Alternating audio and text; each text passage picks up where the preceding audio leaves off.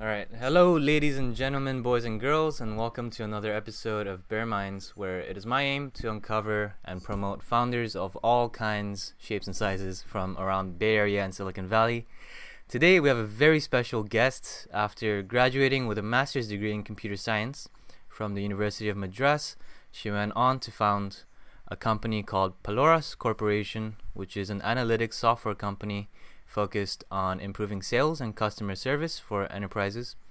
Um, she's currently on the board of TIE Silicon Valley, which is a non for profit network of entrepreneurs. And in this podcast, we will be talking about her newest startup, ekryp, which uses machine learning to predict IoT device failures. In this day and age, uh, we have so many products with embed- embedded sensors that are all talking to each other some more than humans talk to each other these days. So you can see why it is so important to monitor usage and condition so you can predictively, not reactively, fix faulty devices. We're also going to be talking about the role of women in technology. It's definitely no secret that the gender disparity is absolutely ridiculous at this moment, and it's also no secret that gender makes little difference in your ability to become a fantastic engineer. So if there's ever someone you could call a superwoman in technology, I think she would definitely be in the running. Without further ado, please enjoy this following conversation with Karpagam Narayanan. So, Karpagam, welcome to the show. Thank you. That's very generous introduction. It's uh, thank you. I think you're being humble, but let's start off by talking about your latest startup, ekryp. Now, I understand you've been in stealth mode for a while, so there's not a lot of information online for people to look up. So we would love to hear from you what ekryp really is and what motivated you to start it. Um, as we were working with Paloras with analytics and with data, we recognized how uh, data is incidental to uh, uh, predict or to even make decisions in, within a corporate environment, right?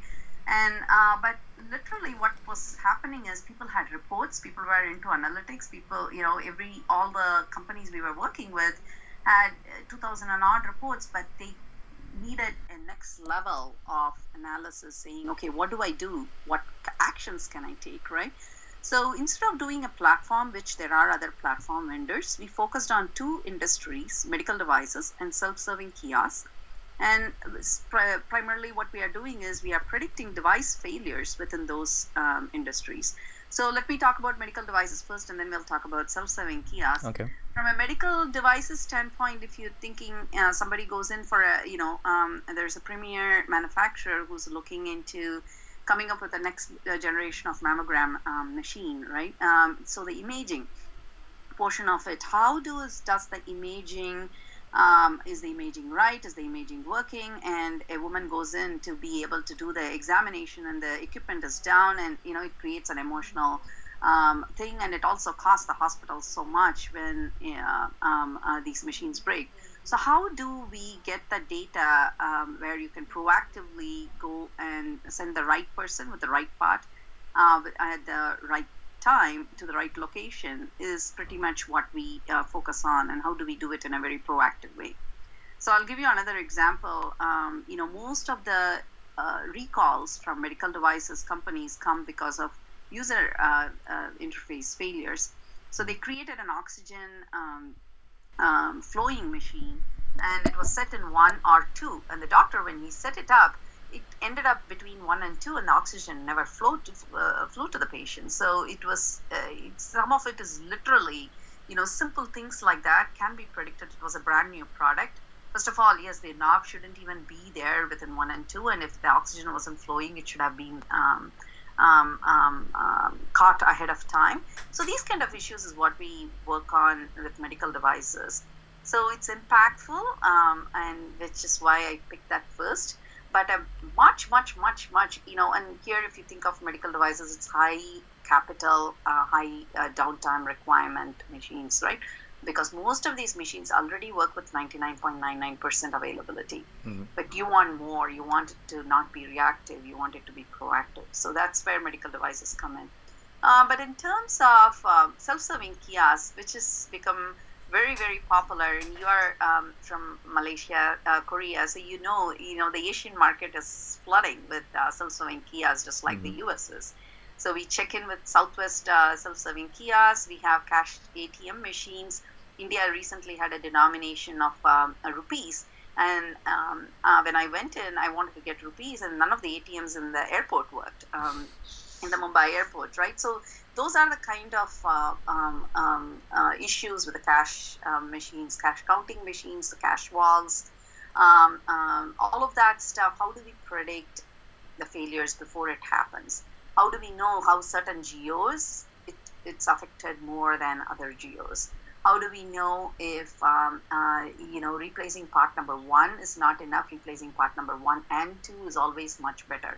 How do you know when uh, you know it's like a buying a car right? You buy a car usually either the issues are very high if you're uh, not lucky or the, there's no issues but at some point it tapers off and it gets into steady state and after a certain number of years it goes up the number of issues same thing happens in every device so how do we find that um, um, uh, gap that's what we are focusing on. So, how prevalent is this problem actually, and who are your main customers? Who do you sell this technology to? Yeah. So, um, in all the both the industries, it's two primary customer targets, right? One is the end user. So, in medical devices, it's hospitals itself, mm-hmm. um, um, and in the self-serving kiosks is wherever the self-serving kiosk is, right? So that's one. Um, the second, uh, that's the end user. The second one is the people who are servicing those. So in a medical device company in a hospital, basically a hospital usually um, um, has um, uh, they outsource a lot of those um, services. Same thing with happens with self-serving kiosks. So it's the service companies is the second one. The third one we are looking at is the manufacturers themselves. So um, uh, manufacturers of the medical devices and manufacturers of the self-serving kiosks. So both are uh, what we are looking at. I see. So, oh, sorry. Go ahead. No, no, no. I'm, I'm done. All right. So, um, if someone wanted to find out more about ekryp, uh, how would they do that? Um, couple of things. We will be speaking at IoT World. Um, you know, the curtains will be down. Slowly, we are putting together more information on their website. Uh, we have, uh, you know, the product is ready. It's being used by customers. Um, uh, we are starting to expand into uh, Middle Eastern market too, um, because it's huge in financials in Dubai and places like that. Mm-hmm. So um, um we are uh, doing that also. Um, so it's uh, you know we'll keep checking our website. We will be there. We will be speaking at IoT World. So be there, um, of course, and there will be a presence at TIE too. All right, so IoT World and ekryp.com. Uh, this links will be in the description, or I'll put it up here. Yeah, um, there's one more thing. Since you're a student, we would love to partner with students, and we have you know competitions around machine learning. And if uh, any student is um, interested in learning machine learning or be part of the challenges, they can send an email to me, kn at ekryp.com, and um, I will, um, um uh, you know, um, get you oriented to some very interesting concepts. Perfect. So, how long have you been running this competition for? Competition is very new. We start. We have started off with uh, Indiana University. Um, uh, we are in discussions with uh, a couple of uh, two to three other universities. So it's pretty new in the last two to two weeks. I see. Now, yeah. before we move on, looking at this as a year-round one, so it's not you know we started it off, but each of those uh, tasks, each of those uh, problem sets that we have, it ranges from anywhere between two weeks to eight weeks, and you can work in teams and compete uh, one team against another. So um, that is super. In- I I think there will be a lot of interest at Berkeley for sure. Um, th- I think there's a new machine learning club at Berkeley as well. Like the enthusiasm around here is in- insane. Um, that could be a good problem. um, yeah. So before we move on, though, um, the fact that you're creating a hardware startup, uh, there doesn't seem to be a lot of hardware startups um, in in comparison to software startups. They're not software hardware at all. This is a complete software as a service. I um, see. Um, and it is, um, you know, it's in the cloud Um, um, our uh, benefit in ekryp is we provide the out of the box insight. So you don't have to literally, you know, you don't have to do anything. All you need to do is connect your, point your data to it. We create, we extract the data. We have um, the right ways to bring in your service rec- uh, requests, your field requests, your uh, uh, device logs, uh, the manufacturer um, log data, um, all of that. Your um, um, um, and then we collate it. We create the metadata model we run through with different machine learning algorithms and we figure out what would be the best model for the type of business uh, problems that uh, you want to address and we come up with a, out of the box insight so that's our real value is the out of the box insight so it's we are software not hardware. All right. Thank, thank you for correcting me. Uh, um, all right. So if you want to learn more about ekryp you can either go to ekryp.com or you can get in touch with Karpagam through her email or she has a linkedin or AngelList and links are in the description. Um, so let's transition now into a topic that, as important as it is, uh, it seems to get overlooked a lot in the Silicon Valley. Um, in recent years, the gender disparity it's been brought to light with a bunch of movements. There's been hashtag Girls Who Code. There's Femmes in STEM. There's Diversitech here at Cal, uh, which aims to promote diversity not only in gender but also in ethnicity and like socioeconomic background even still, there only seems to be a small uptick in the number of diver- in, in diversity ratings at most tech companies. So Karpagam, being a prominent immigrant woman leader in technology, in what ways do you think the problem is not being addressed properly? Um, it feels like we talk a lot about this topic recently, yeah. but it's not enough. Um, it's sad. Um, growing up, you know, no one said uh, you're a female, you can't do math or science, right? And I wish every um, a person, you know, it's boys or girls, um, are not blocked by any preconceived opinion anywhere in the world, right? So if you are interested in doing it, whether it's a cool thing, whether it's not, um, just do, uh, you know, uh, pursue the interest and the more you pursue pursue something you kind of um, get good at it too so it's a lot of it is you know you don't know what you don't know and uh, you put yourselves outside of the uh, comfort zone to be able to um, get to where we need to get to um, uh, all of these discussions and primarily the uh, leadership of uh, Sheryl Sandberg and my role model um, Melinda Gates is uh, is going to help a lot in this space, and each one of us can do something to help there. I think another important point is that a lot of the push for women in STEM is coming from other women already in STEM, and the men in technology seem to be turning a blind eye, and they don't, not most of them at least, be are vocal about their support um, and you see this even with like you see this deeply ingrained culture with the current scandals at Uber as well. Like it's the male workers at at these tech companies. They seem to try to turn a blind eye because it's an easier problem to just ignore than to try to solve. And if I could implore to the males in tech right now to be more vocal and be more active, proactive, rather than just maybe writing a blog post. Um, I think that would be really, really useful. And coming from someone like you um, in college, um, um thank you. I respect that. You're very welcome. I think so. How how did you push through all those social barriers? Because you, there's no doubt you had to overcome a lot of obstacles to get to where you are. Um, so I do uh, wanted to the previous one, right? So um, uh, I was recently talking to a VC um, uh, uh, based uh, out in Oregon, and he mentioned that his daughters, the more you know, time as his daughter grows, he's very aware of all these scenarios and everything that he was never aware of, even through his wife or colleagues or anything. So I'm an optimist. I'm a total optimist in general by nature. So I'm very optimistic. All these discussions and people like you will change this. Um, and you know, places like Harvey Mudd, even Caltech is also 50% women now. So um, uh, all of these things is going to get us um, very fast, get us to you know where we need to be very very fast. It will. Um, but sorry about that. Coming back to your question, social barriers.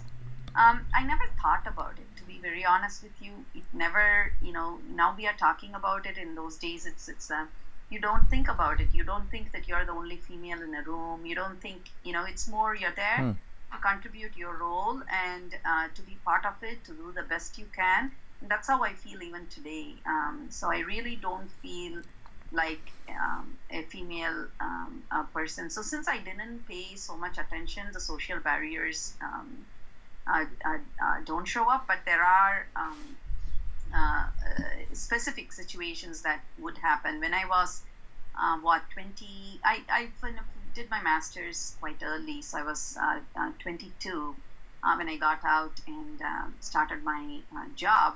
And my first job was at a startup. And three days into the job, they uh, sent me home and told me to come back because I was pregnant at that point. So hmm. um, I didn't know any better. I came home crying. They called me promptly um, um, um later on to um, hire me.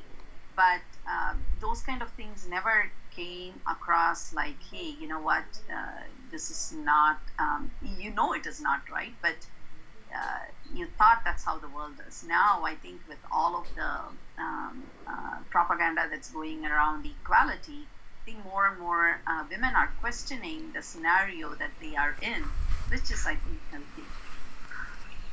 I think that's a very refreshing way to look at it as well. Um, the previous thing that you said, just to say that you don't think about being the only woman in a room. You just think about the fact that you're here to contribute. You're here to you have a job, and that's what you're here to do.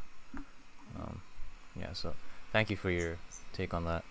Um, and of course, uh, before we leave off, we can't leave out some general parting questions uh, for aspiring entrepreneurs and technologists. I I took these questions directly out of Tim Ferriss's newest book, uh, Tools of Titans, um, which is, I mean, I love Tim Ferriss, and these are just the perfect questions. So, without any further ado, when you think of the word successful, who is the first person that comes to mind, and and why? Melinda Gates. I feel like the um, why is almost implied at that point. um, she has a balance um, um, in how she looks at the world, uh, balance to technology, balance to giving, balance, you know. So um, um, um I uh, tell this um, to me, success is three things. One is you have to be able to pay your own bills. Number two is you have to be a good citizen. Number three is you have to give back to the community. Hmm. Anybody who has done any of these three is successful and in her case she's doing it at a much larger scale so that's really inspiring um, okay so what is something you believe that other people think is insane is insane yeah you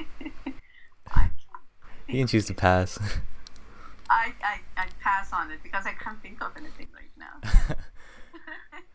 All right. What is what is the worst advice you see being dispensed in your field?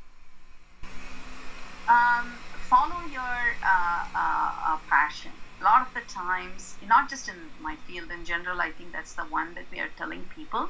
Mm-hmm. But but the truth is, 85, 90% of the population don't know what their passion is about. And um, and what happens is you tend to worry and figure out, oh my gosh, I don't know what my passion is about. You know, there's 10% of the population that know exactly where they want to be and um, they are uh, uh, grateful that they gotten into what they wanted to be, they, you know, and they were they are in the right place at the right time to be successful. But 90% of the people don't have that opportunity, and that just because of that, they um, end up being um, a little bit uh, uh, uh, passive, I should say, passive. Oh my gosh, I haven't figured out what it is, and you don't have to. I think you just pick one thing that you like today, you just focus on it, and always, you know, there is always another option that life throws at you, and you pick that up later on. So, learning is a lifelong thing. Um, I'm still, uh, I, I'm not saying it in a um, um, um egoistic way, but um, I'm learning. and I'm still figuring it out. Everybody is doing that, so. I'm really glad you mentioned that because, like, I was recently turned on to Stephen King as an author, and I found out that even for him, it's not a passion that he's writing. It's something he he believes like you just have to be professional about it. He just literally sits down and writes for six hours every single day, and that's how he makes all these incredible stories.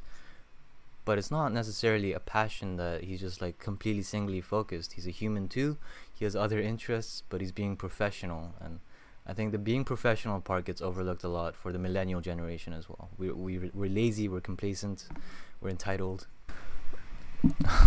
Um, and a lot of it comes because you know you're uh, told that follow your passion, and most of the people it's like, oh, I don't have my passion, and then you know you become complacent. Um, uh, in in my case, I love innovation, I love uh, entrepreneurship, I love bringing new products into life. But at the same time, I'm also involved in so many um, not-for-profit causes. So that's it's it's.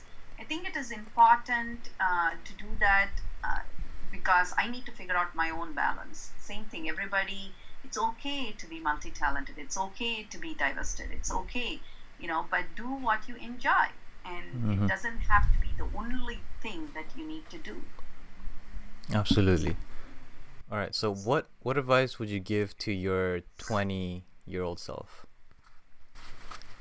mm.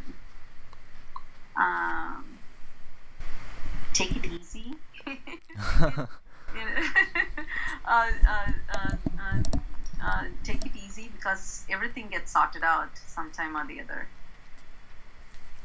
Um, how about how about to your thirty-year-old self? Oh, I would say the same thing. Really? I would say the same thing even today.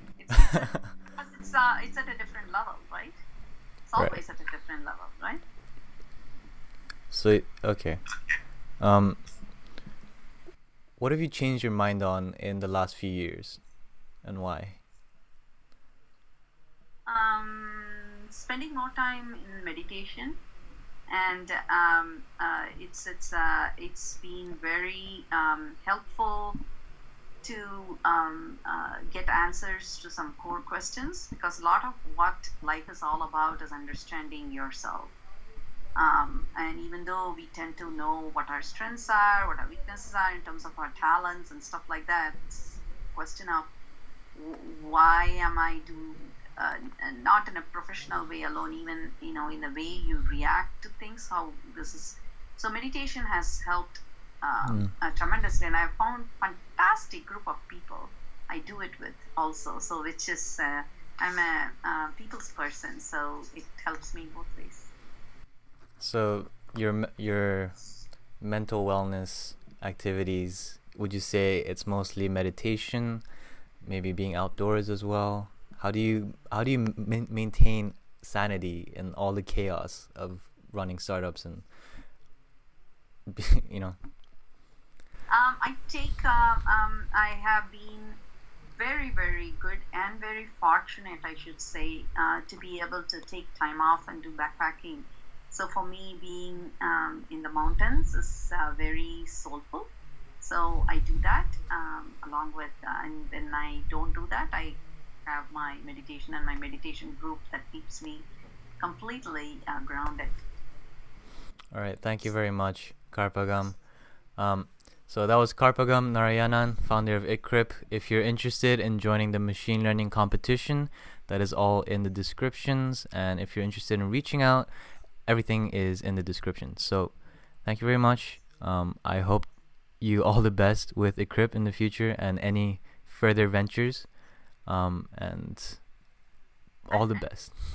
Thank you, and all the best to you and all the youngsters who are listening to it. So, um, you know, what we did, you guys are the people who are going to uh, make the um, life, uh, world a better place, better than how we left it in our generation. So, best wishes to you. Yeah, we certainly hope to be able to do this, to make the world an incredibly good place. Anyway, all right. Thank you very much.